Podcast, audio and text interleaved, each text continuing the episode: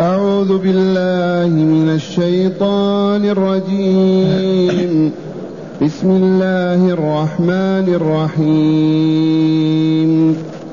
سورة أنزلناها وفرضناها وأنزلنا فيها وأنزلنا فيها آيات بينات لعلكم تذكرون الزانية والزاني فاجلدوا كل واحد منهما مئة جلده ولا تأخذكم بهما رأفة في دين الله إن كنتم تؤمنون بالله إن كنتم تؤمنون بالله واليوم الآخر وليشهد عذابهما طائفة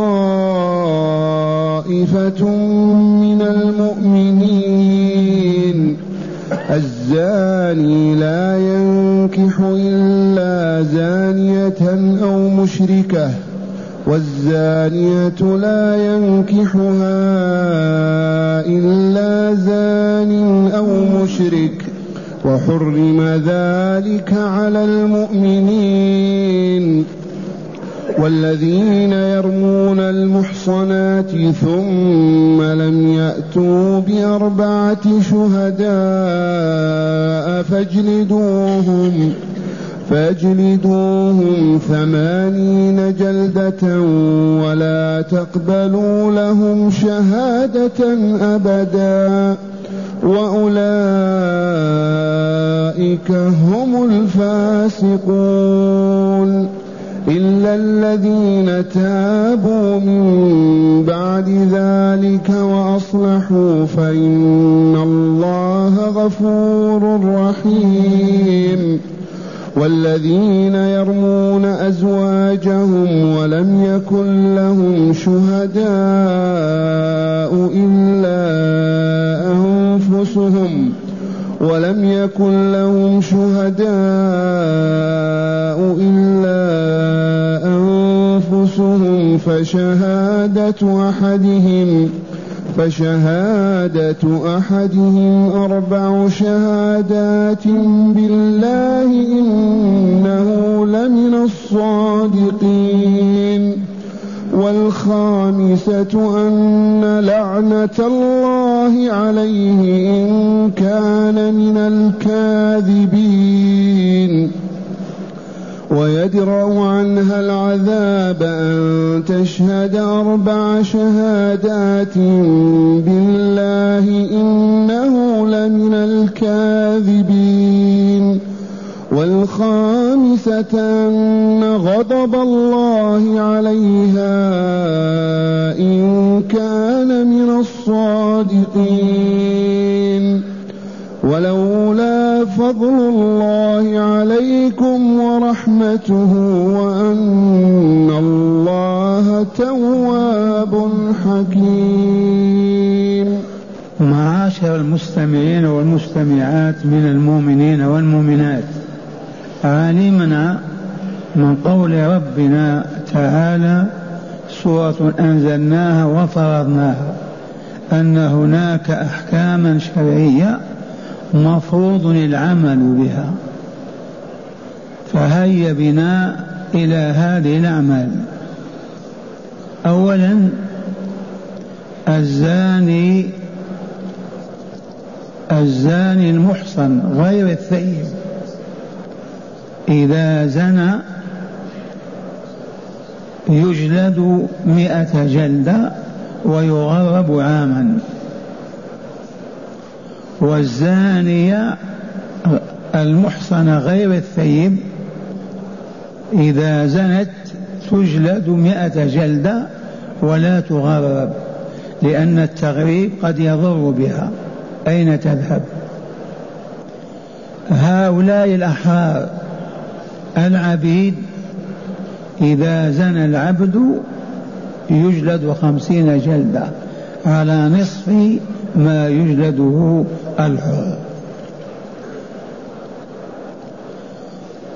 والمحصن بمعنى المتزوج الذي عرف الزواج تزوج ونكح وطلق أو أبقى زوجته. والمرأة إذا تزوجت تطلقت مات زوجها من عرف النكاح والوطأ بالنكاح الشرعي يقال فيه أنه يرجم بالحجارة حتى الموت. أين الآية التي تدل على هذا الحكم؟ هذه الآية منسوخة. نزل في كتاب الله والشيخ والشيخة إذا زنيا فارجموهما البتة نكال من الله والله عزيز حكيم. فنسخ اللفظ وبقي الحكم. وهذا من عجائب القرآن. ما ننسخ من آية أو ننسها نأخر نأتي بخير منها أو مثلها. إذا الزنا هو أن يزني رجل أو تزني المرأة. فإن كان ثيبين سبق أن تزوجا وعرف الزواج.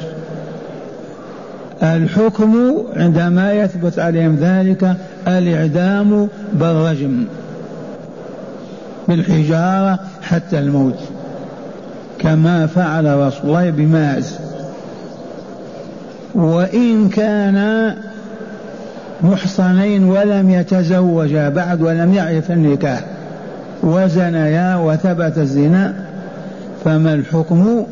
الجلد مئة جلدة وتغريب عام. لا. وتغريب عام. المرأة لا تغرب لماذا؟ لأن تغريبها يضر بها. تبعث مرأة من المدينة إلى الصين وإلى الشين ولا الهند ماذا تفعل مثلا يعني. لكن الرجل يقدر على أن يدفع عن نفسه. وقد بينت لكم سر هذا التغريب. حتى لا تذكر الفاحشة بين الناس. إذا جلد مئة جلدة وبقي يمشي كل من يمر يقول هذا هو. هذا الذي زنى هذا الذي رجم. وهذا تذكير بالفاحشة ولا لا؟ والتذكير بها يوقع فيها. ذي فطرة البشر. فمحوها نهائيا. وإذا كان الزانيان ثيبين سبق أن زنيا سبق أن تزوجا وعرف النكاح والوطأ. فما الحكم؟ الرجم بالحجارة حتى الموت. وآية الرجم منسوخة. ومجمع على أنها من كتاب الله ونسخت.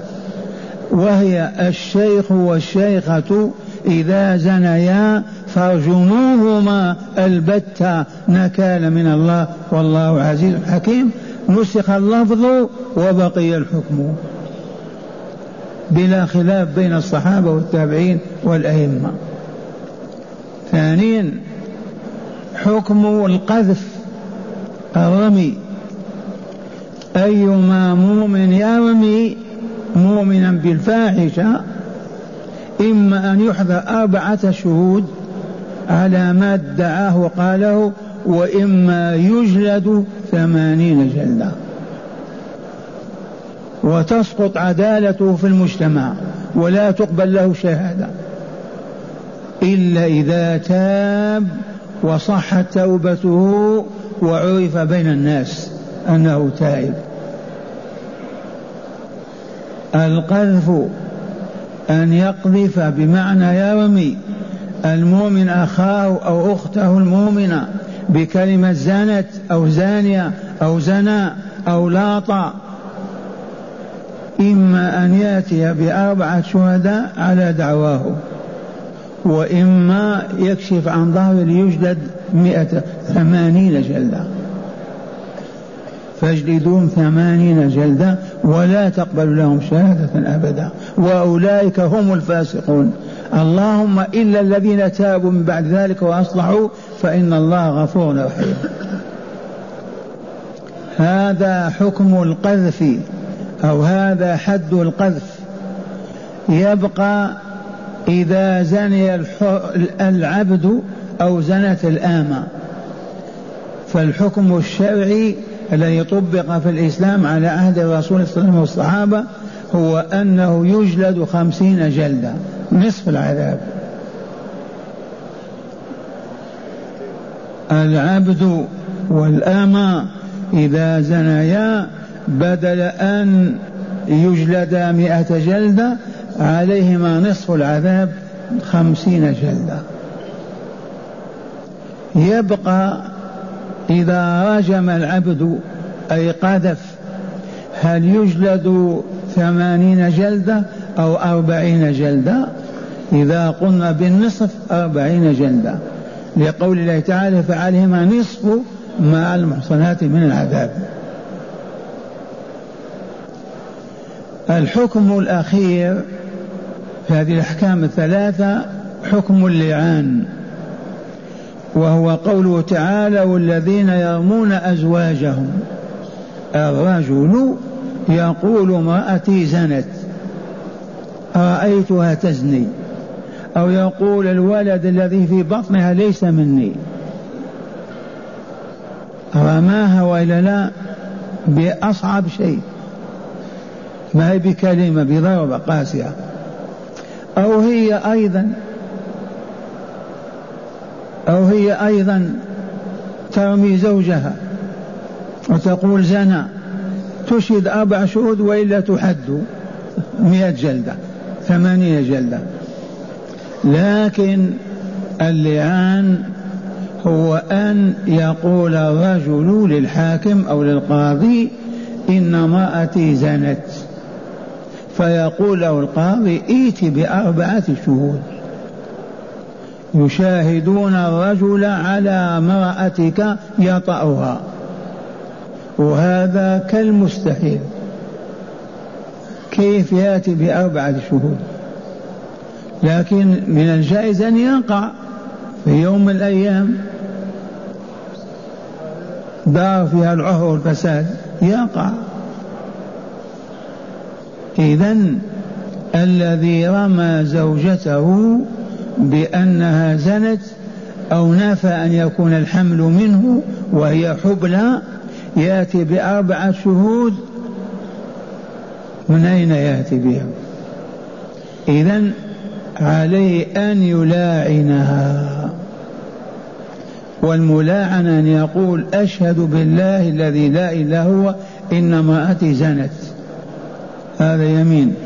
أشهد بالله الذي لا إله هو أن امرأتي زنت. أشهد بالله الذي لا إله إلا امرأتي زنت. ثلاثة هذه أشهد بالله أن امرأتي زنت. أربعة الخامسة يقول ولعنة الله عليه إن كان من الكاذبين. الرجل إذا رمى زوجته بالزنا قذفها.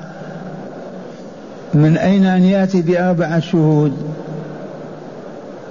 إذا فما الحكم بالنسبة إلى زوجته؟ يقول له الشارع أشهد بالله أربع شهادات ولعن نفسك وأنت بريء. فيقول أشهد بالله أن امرأتي زنت أو أن الولد في بطنها ليس مني. أربع مرات. الخامسة يقول لعنة الله عليه إن كان من الكاذبين. وأنت يا مرأة ماذا تصنعين؟ فإن اعترفت وقالت هو حق صدق ترجم حتى تموت وهو بريء ولا شيء عليه. وإن أرادت الحياة أو ما زنت ولا الحمل من من غير زوجها لأن إما ما زنت والحمل من زوجها وهو موسوس ولا مصاب وإلا اتهامها أو تكون عرفت أنها زنت. فهي بين أمرين. بين أن تقدم نفسها لإقامة الحد عليها بالرجم حتى الموت. وبين أن تحلف أربعة أقسام تشهد أربع شهادات أشهد بالله إن هذا الولد ولدي وأبوه فلان.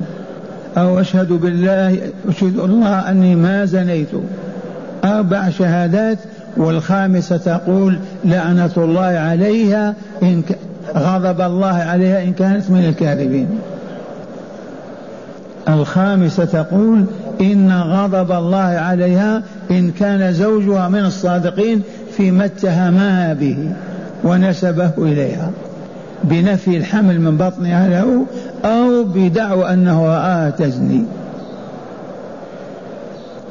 وبعد ذلك يفرق بينهما القاضي تفرقة أبدية.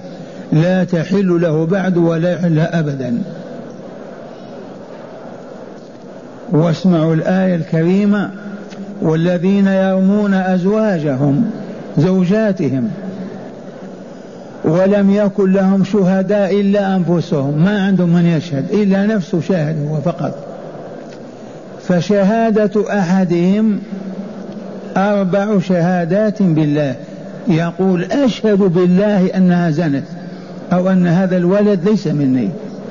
أربع شهادات بالله إنه لمن الصادقين فيما ادعاه وقاله لزوجته. والخامسة من الشهادات أو الأيمان أن يقول لعنة الله عليه إن كان من الكاذبين. وهي ماذا تصنع؟ قال تعالى ويدرأ عنها العذاب. ويدفع عنها العذاب. ما الذي يدفع عنها العذاب؟ أربع شهادات الخامسة أن غضب الله عليها. ويدرأ بمعنى يدفع عنها العذاب أي عذاب. ماذا؟ عذاب الموت الرجم كيف يدفع؟ قال أن تشهد أربع شهادات بالله. تقول أشهد بالله ما زنيت أو أشهد بالله أن هذا الولد ولد زو أبي فلان. أربع شهادات إنه أي زوجها الذي رماها بالفاحشة لمن الكاذبين. أربع مرات تحلف وتقول إن زوجي لمن الكاذبين فيما رماني به وادعاه أني فعلته. إما من الزنا أو نفي الولد في بطني. والخامسة أن غضب الله عليها إن كان من الصادقين. أن غضب الله عليها إن كان من الصادقين. وهنا ما بقي إلا التفرقة الأبدية بينهما. فتأخذ عفشها متاع حقوق أو تذهب إلى بيتها.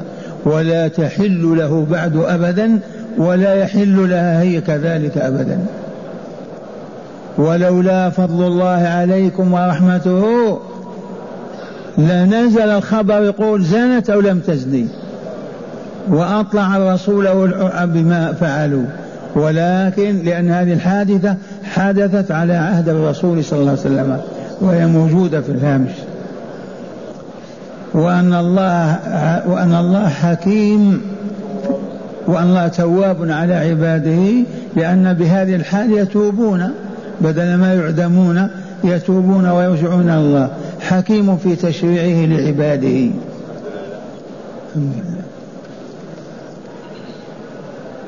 مرة ثانية اسمعوا الآيات. الزانية والزاني فاجلدوهما مئة جلدة. فاجلدوا كل واحد منهما مئة جلدة. ولا تأخذكم بهما رأفة في دين الله. بينا أمس ما تشفق أو ترحمهم كيف نضربها ونجلدها. ما هو شأنك هذا؟ هذه أمة الله عبده. ولا تأخذكم بهما رأفة في دين الله إن كنتم تؤمنون بالله واليوم الآخر. ثانيا وليشهد عذابهما طائفة من المؤمنين. ما يقام عليه الحد في المحكمة في غرفة ولا في البيت حتى ما يعار أو يسب أو يشتم. إما أن يكون أمام المسجد أو أمام المحكمة أو كذا. بخلاف بخلاف اللعان لا بد وأن يكون في المسجد عند المحراب بعد صلاة العصر. الملاعنة تتم بين الزوج وزوجته أين تتم في أقدس مكان وأطهره.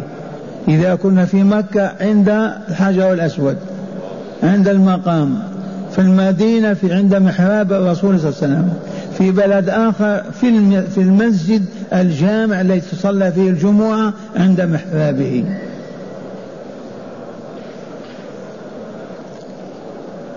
وليشهد عذابهما طائفة من المؤمنين وقلنا على الأقل أربعة فما فوق.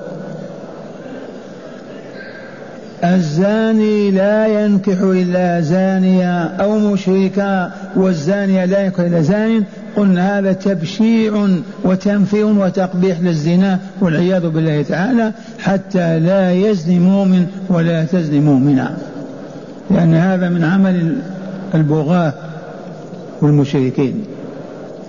وقوله الذين يرمون المحصنات هذا هو القذف.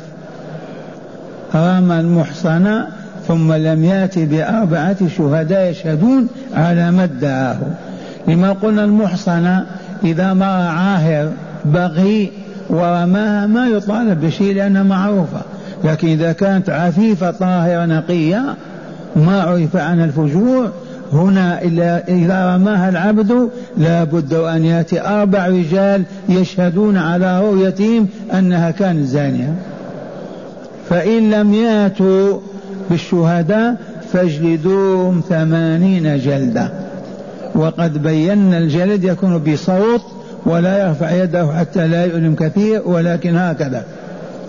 تطهيرا لهم من الذنوب وتأديبا لهم. بعد نهاية الجلد إلى أين يذهب الرجل؟ يغرب من المدينة إلى الطائف إلى ينبع إلى كذا حتى لا يشاهده الناس ويقول هذا زنى أو هذا رمى مؤمن ورجمه. فاجلدوهم ثمانين جلدا ولا تقبل لهم شهادة أبدا تسقط عدالتهم.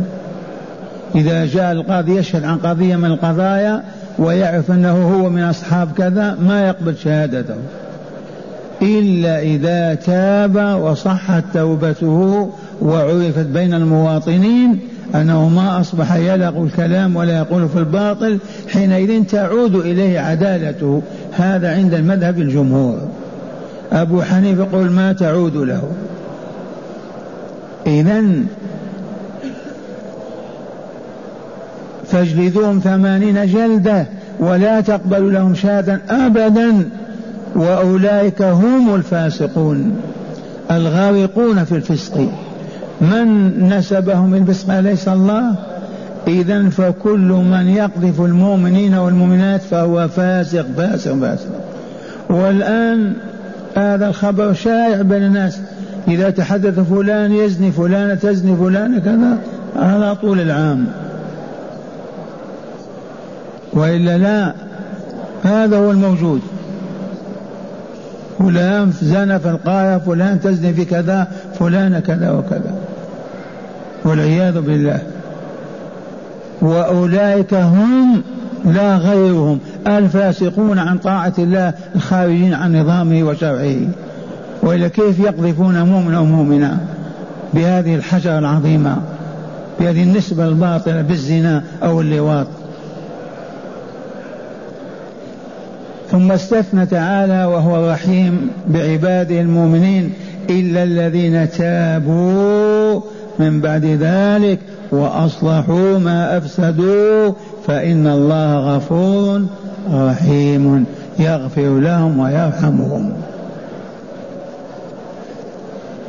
إذا والآن آية اللعان. عرفنا اللعان من لاعن يلاعن ملاعنة هذا لعن هذا وهذا لعن هذا. وإن كان هذا يلعن نفسه وهي تلعن نفسها لكن ملاعنة قال تعالى والذين يرمون أزواجهم زوجاتهم ولم يكن لهم شهداء إلا أنفسهم. يقول للحاكم زوجتي زنت أو الولد في بطنها ليس بولدي؟ هات شهود ما عندي أنا أشهد بنفسي. إذا فشهادة أحدهم تكون أربع شهادات مقابل أربع شهود. كيف يثبت الزنا أو بأربع شهود وإلا لا؟ الآن هذا ما يملك شهود. ماذا يصنع يشهد أربع شهادات يقوم مقام أربع رجال يشهدون. والخامسة يلعن نفسه والعياذ بالله. والذين يرمون أزواجهم ولم يكن لهم شهداء إلا أنفسهم فقط فشهادة أحدهم أربع شهادات بالله. إنه لمن الصادقين. أشهد بالله إن فلان لزنت وإني لمن الصادقين. مرة ثانية ثالثة رابعة. الخامسة لعنة الله علي يقول إن كنت من الكاذبين. ومن ثم انتهت المشكلة. إذا المرأة أراد أن تدفع عن نفسها العار والمذمة والمسبة أو كانت ما فعلت حقيقة تشهد أربع شهادات أيضا. والخامسة تقول غضب الله عليها. وإن هي فعلت ما رميت به زنت أو فجرت والولد أو الولد ليس من أبيه بل من آخر واعترفت فإنها تقاد ترجم كذا ولا لا؟ وتنتهي المشكلة. لكن إذا ما اعترفت قالت أبدا ما زنت ولد ولده. هية لاعنين أين يذهبون في الملاعنة إلى إلى المسجد الجامع عند المحراب بعد صلاة العصر. تهويلا للموقف. والناس شهود. بخلاف شهادة القذف يشهد اثنان ثلاثة أربعة خمسة ولا حرج. ولا مسجد ولا عند في المحكمة. لكن شهادة اللعان لا بد وأن تتم كما تمت على عهد رسول الله صلى الله عليه وسلم في المسجد.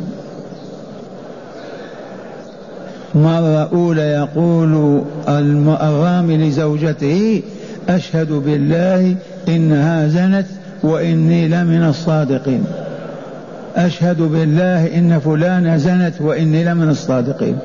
أو أشهد بالله إن الحمل الذي في بطنها ما هو مني وإني لمن الصادقين. أربع مرات. والخامسة يقول لعنة الله عليه إن كان من الكاذبين. هنا ماذا تصنع المرأة؟ مخيرة بين أمرين. بين أن تعترف إن كانت زنت أو فجرت وتقدم وترجم وتنتهي المشكلة. وبين أن لا تعترف إذا كيف تدفع هذه الأيمان بأيمان مقابلة لها أربعة بأربعة؟ فتقول أشهد بالله إنه لمن الكاذبين وما صدق أبدا فيما قال. أربع مرات. والخامس تقول أن غضب الله عليها إن كان من الصادقين فيما رماها به وادعاه عليها. وبذلك يفرق بينهما فلا تحل له أبدا ولو تتزوج وتطلق خمسين مرة لا تحل له أبدا لأن الولد يصبح لغير أبيه هي الذي تحمل مسؤوليته كيف؟ يعني الرجم يتم بعد وضعه بعد وضع آه الرجم نعم معلوم. ما يقتل اثنين بعد ما يتم وضعها وتشفى من مرضها ترجم يقرأ الشرح آه هداية الآيات. بسم الله. بسم الله والحمد لله. هداية هذه الآيات أولا بيان حكم الزانية والزاني البكرين الحرين وهو جلد مئة وتغريب عام. وأما الثيبان فالرجم إن كانا حرين أو جلد خمسين جلدة لكل واحد منهما إن كانا غير حرين. هل هذا الحكم مستقر في أذهان الأبناء والصالحين؟ وهو إذا زنى رجل أو زنت المرأة وكان قبل أن يتزوجا ويعرف الزواج. فما الحكم أن أن يرجموا أن يجلدوا مئة جلدة؟ ويغرب الرجل عام والمرأة لا تغرب. إلا إذا كنا عندها قريب أو من أقربائها في بلد آخر لا بأس إذا ما يلحقها الضرر. والعبدين أو عبد يجلدان كم؟ خمسين جلدة. لقول الله تعالى فعليهن نصف ما على المحصنات من العذاب. نصف ما على المحصنات من العذاب. ثانيا ثانيا وجوب إقامة هذا الحد أمام طائفة من المؤمنين. وجوب إقامة هذا الحد وجوب إقامة هذا الحد بين المسلمين. ومع الأسف عطله العالم الإسلامي إلا من رحم الله. وما أصبحوا يقيمون هذا الحد أبدا إلا في هذه المملكة. نعم. ثالثا. تعطيل لحكم الله وإلا؟ نعم. ثالثا. ولهذا ذكرت لكم نسمع فلان لواط فلان زاني فلان تزني كذا يشيعون كلام بينهم. لو عرفوا أنهم يجلدون ثمانين جلدة ما يقولون هذا. أو يأتوا بأربعة شهداء. لكن لما تعطل الحكم شاع بين الناس هذا الباطل. ثالثا لا يحل تزويج الزاني إلا بعد توبته ولا الزانية إلا بعد توبتها. حكم ثالث لا يحل أن نزوج الزاني الذي زنى ولا الزانية التي زنت إلا بعد التوبة. ومرور الأيام والأعوام حتى نتأكد من صحة توبتها أو توبته بعد ذلك نتزوج. نزوج الولد أو نتزوج أو نزوج المرأة. لا بد من التوبة الصادقة النصوح. يعرفها أهل البلاد أهل القرية أهل الحي أهل المدينة أن فلان تاب ما أصبح يزني ولا يعرف بالزنا. أو فلانة زنت من يوم ما رجمت. من ذاك العهد وهي صادقة صالحة صائمة. حينئذ يجوز الزواج بها. نعم. رابعا بيان حد القذف وهو جلد ثمانين جلدة لمن قذف مؤمنا أو مؤمنة بالفاحشة وكان المقذوف بالغا عاقلا مسلما عفيفا أي لم يعرف بالفاحشة قبل رميه بها. حد القذف ثمانون جلدة. القاذف يكون مسلما عاقلا بالغا. أما مجنون أما طفل أم كافر ما يلتفت إلى كلامه ولا يوثق فيه. المقذوف ينبغي أن يكون أيضا بالغا مسلما عاقلا. عفيفا. عفيفا طاهرا. نعم. قال الشيخ في النهر اختلف في التعريض هل يوجب الحد أو لا؟ فمالك يرى إيجابه إذا حصلت المعرة بالتعريض وإلا فلا وأخذ التعريض من آية من قوله تعالى إنك لأنت الحليم الرشيد. قالها قاله قوم شعيب لنبيهم عليه السلام تعريضا به لا مدحا له. التعريض غير القذف الصريح. القذف الصريح يقول يا زاني يا زانية هذا صريح ولا لا؟ والتعريض به ما هو بلفظ صريح كيف يعرض باللفظ؟ يا من يأتي الفاحشة. يا فاعل الفاحشة. ما هو بلفظ الزنا؟ عرض بكلام أو يقول يا أطهر الناس يا أصلح النساء فلانة. هذا تعريض لأنه بدل ما يقول يا أخبث النساء قال يا أطهر النساء. وهو عرض بها بأن أخبث النساء. الإمام مالك يقول يقام به يقام عليه الحد. مستشهدا بقول الله تعالى من سورة هود إذ قال قوم شعيب لشعيب إنك لا, لا, لأنت الحليم الرشيد. قالها المشركون لنبي الله ورسوله شعيب؟ هل يقصدون أنه حليم رشيد؟ يريدون السفيه وما يعرف شيء. ولهذا يقول هذا الكلام. هذا وجه التعريض وإلا لا؟ يا طاهر يا نقي. معنى يا خبيث يا نجس. فالإمام مالك يرى أن التعويض كال كالقذف الصريح. إما أن يأتي بأربعة شهداء أو يجلد ثمانين جلدة. واستشهد بهذه الآية الكريمة. إذ قال قوم شعيب لشعيب إنك لأنت الحليم الرشيد. وإلا كيف تقول هذا الكلام؟ نعم. وقال أيضا وقال أيضا للقذف شروط تسعة. العقل والبلوغ وهما للقاذف والمقذوف. العقل والبلوغ. للقاذف والمقذوف. العقل والبلوغ شرطان. للقاذف والمقذوف إذ هما شرط التكليف وشرطان في الشيء المقذوف به وهما أن يكون القذف بوطء يوجب الحد وهو الزنا أو اللواط أو بنفيه من أبيه. أو بنفيه من أبيه. إذا قال ما أنت ابن فلان أو لا نعترف بأنك ابن فلان قذفه نعم. وخمسة في المقذوف وهي العقل والبلوغ كما تقدم والإسلام والحرية والعفة. أي نعم.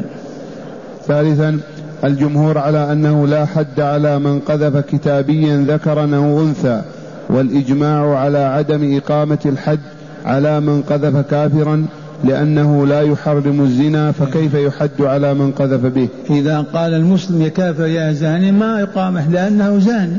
كافر ما عنده شيء حرام ولا حلال. يفعل الفواحش كلها. يعني لا يقام الحد على مسلم إن قذف كافرا. قال إن شهد أربعة وأقيم الحد على المقذوف ثم أقر أحد الشهود بأنه كان كاذبا فإن لأولياء الدم بين قتله وبين العفو عنه وبين أخذ ربع الدية منه. هذا مذهب مالك. هذا وقال به أحمد. هذا حكم آخر. الشهود الذين شهدوا على أن فلان زنى وهو محصن. يعدم وإلا لا يعدم. لكن أحد الشهود تراجع وقال ما, ما علمنا ما شهدنا. فماذا يصنعون؟ أهل الميت لأنه قتل لهم الدية ربع الدية. قال فإن لأولياء الدم بين قتل أو يعفو ويتنازل العفو عنه يعني. ثانيا شهادة أربع شهور شهدوا على فلان المحصن زنى كذا ولا يعدم وإلا يعدم. الشيخ والشيخ فرجمهما. بعد ذلك أحد الشهود قال أنا نكذب. ما رأينا. فماذا يصنعون؟ ماذا يجب عليهم؟ إما القتل أو العفو أو أخذ ربع الدية إما القتل أو العفو. إذا عفوا عن ال... عن الذي قالوا قتل زنا أو كذا وإما ربع الدية ثانيا سقوط عدالة القاذف إلا أن يتوب فإنه تعود إليه عدالته. سقوط عدالة القاذف كما قدمتم وعلمتم القاذف إذا لم يتب عدا شهادة لا تقبل في أي موضوع من مواضع الحياة. حتى يتوب توبة نصوحة. ثالثا قبول توبة التائب إن كانت توبته صادقة نصوحة. قبول توبة التائب بالإجماع هذا.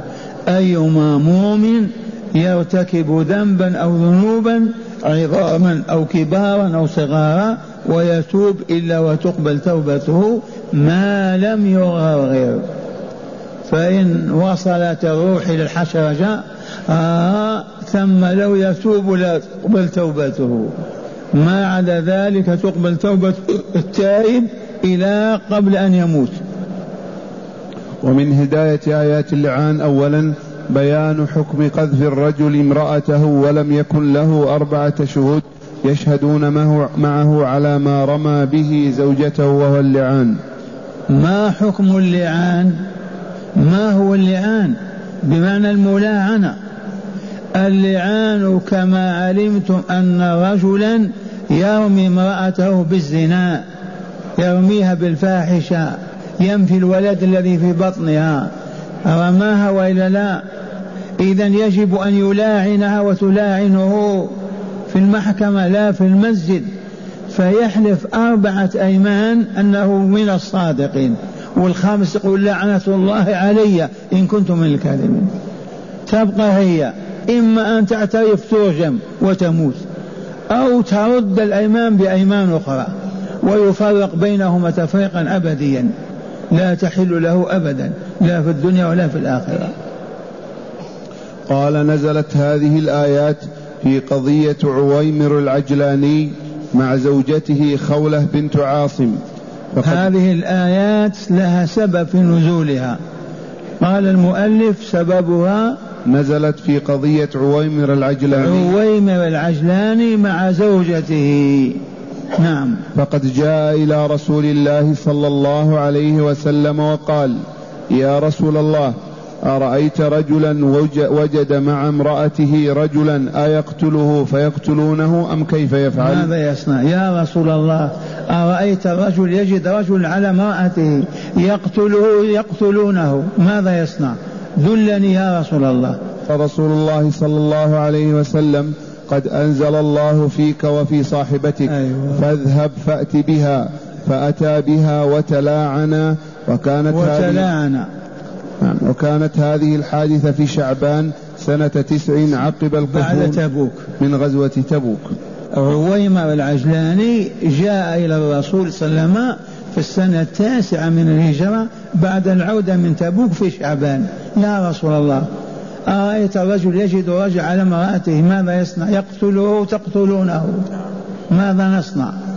فأعلم الرسول أن الله أنزل هذا الحكم وتلا عليه هذه الآيات. وهو إما أن ترد الأيمان بأيمان ويفرق بينهما كما فعلوا وإما أن تعترف إذا كانت فعلت وترجم حتى الموت. ثانيا بيان كيفية اللعان وأنه موجب لإقامة الحد. إن لم ترد الزوجة الدعوى بأربعة شهداء والدعاء عليها في الخامسة وقوله وقولها أن غضب الله عليها إن كان من الصادقين. ثالثا في مشروع أن غضب الله عليه أن غضب الله عليها إن كان هو كان من الصادقين. نعم. ثالثا في مشروعية اللعان مظهر من مظاهر حسن التشريع الإسلامي وكماله. في مشروعية اللعان بيان ماذا عظم شأن هذا الدين الإسلامي الذي شرع هذا التشريع. ما كانت البشرية تعرف عنه ولا تحلم به. فأيما مشكلة إلا وينزل القرآن بحلها. وأية مشكلة أعظم من هذه؟ الرجل قال يا رسول الله الرجل يجد الرجل على امرأته يقتله تقتلونه. ماذا نصنع؟ كيف نفعل؟ فنزلت الآيات تبين ماذا يصنع؟ يقسم يقسم أربع أربع شهادات والخامسة لعنة كاذبين وتقدم نفسها هي للموت. أو ترد عليه أيمانه أربعة والخامسة تقول الله غضب الله عليه كان من الصادقين ويفرق بينهما. ليست له زوجة. الولد يلحق بها هي ولا يلحق بها به أخيرا في مشروعية اللعان مظهر من مظاهر حسن التشريع الإسلامي وكماله وأن مثله لن يكون إلا بوحي إلهي وفيه إشارة إلى تقرير النبوة المحمدية. نعم. دليل على أن هذا القرآن وحي إلهي نزل من عند الله. ويقرر ويثبت أن من نزل عليه لن يكون إلا رسول الله صلى الله عليه وسلم. فلهذا محمد رسول الله صلى الله عليه وسلم ولو كذب بهذا الإنس والجن. معاشر المستمعين بالأمس جاني مؤمن وقال المريض في بيته ونسيت ما دعوت له. والآن بيننا مرضى من أحد الأبناء بيننا أيضا. فهي نبكي بين يدي الله أن يشفي هؤلاء المرضى. اللهم يا أرحم الراحمين اللهم يا أرحم الراحمين يا رب العالمين يا ولي المؤمنين ومتولي الصالحين. هذه أكفنا قد رفعناها إليك ضارعين سائلين. فاكشف اللهم ضر هؤلاء المرضى. اللهم اكشف ضرهم. اللهم اكشف ضرهم. واشفهم شفاء لا سقم بعده. واشف كل مريض فينا وبيننا وفي بيوتنا ومشافينا. واشف كل مؤمن ومؤمنة يا رب العالمين. وطهرنا ظاهرا وباطنا. وزكي نفوسنا وآتها تقواها وهداها أنت خير من زكاها. أنت وليها من أولاها. يا فاطر السماوات والأرض. هذه كفنا رفعنا إليك. واقبل دعانا واستجب لنا إنك ولينا ولا ولي لنا سواك. واغفر لنا وارحمنا وتوفنا وأنت راضي عنا وأدخلنا برحمتك في عبادك الصالحين.